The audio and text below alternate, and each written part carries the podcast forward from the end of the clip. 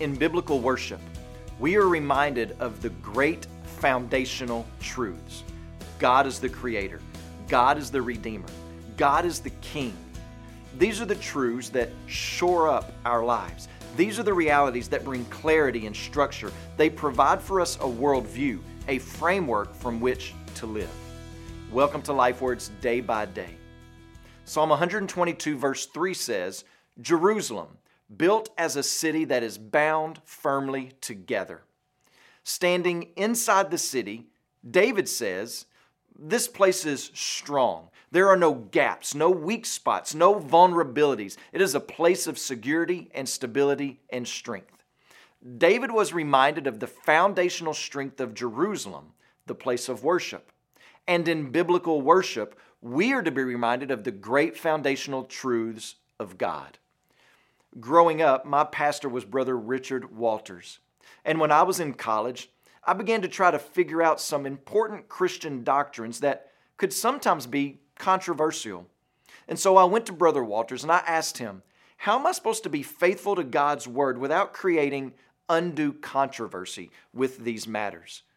And he looked at me and he, he grabbed his, his big leg and in very sharp tones he said, Cliff, this bone right here in my leg is the strongest bone in my body. It's what holds me up. But this bone is wrapped in flesh. If you were to see this bone exposed, it would be grotesque, but it's wrapped in flesh.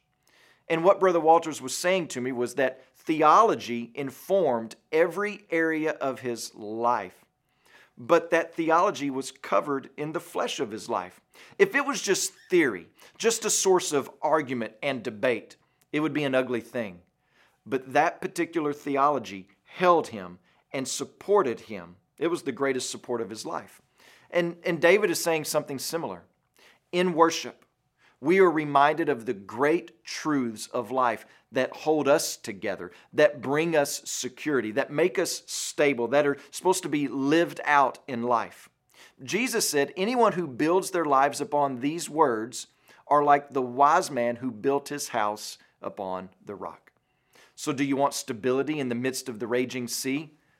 Then come to corporate worship.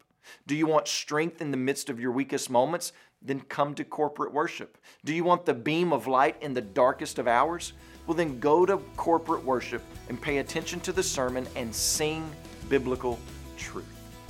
And when you pray today, please remember our creative access missionaries throughout India.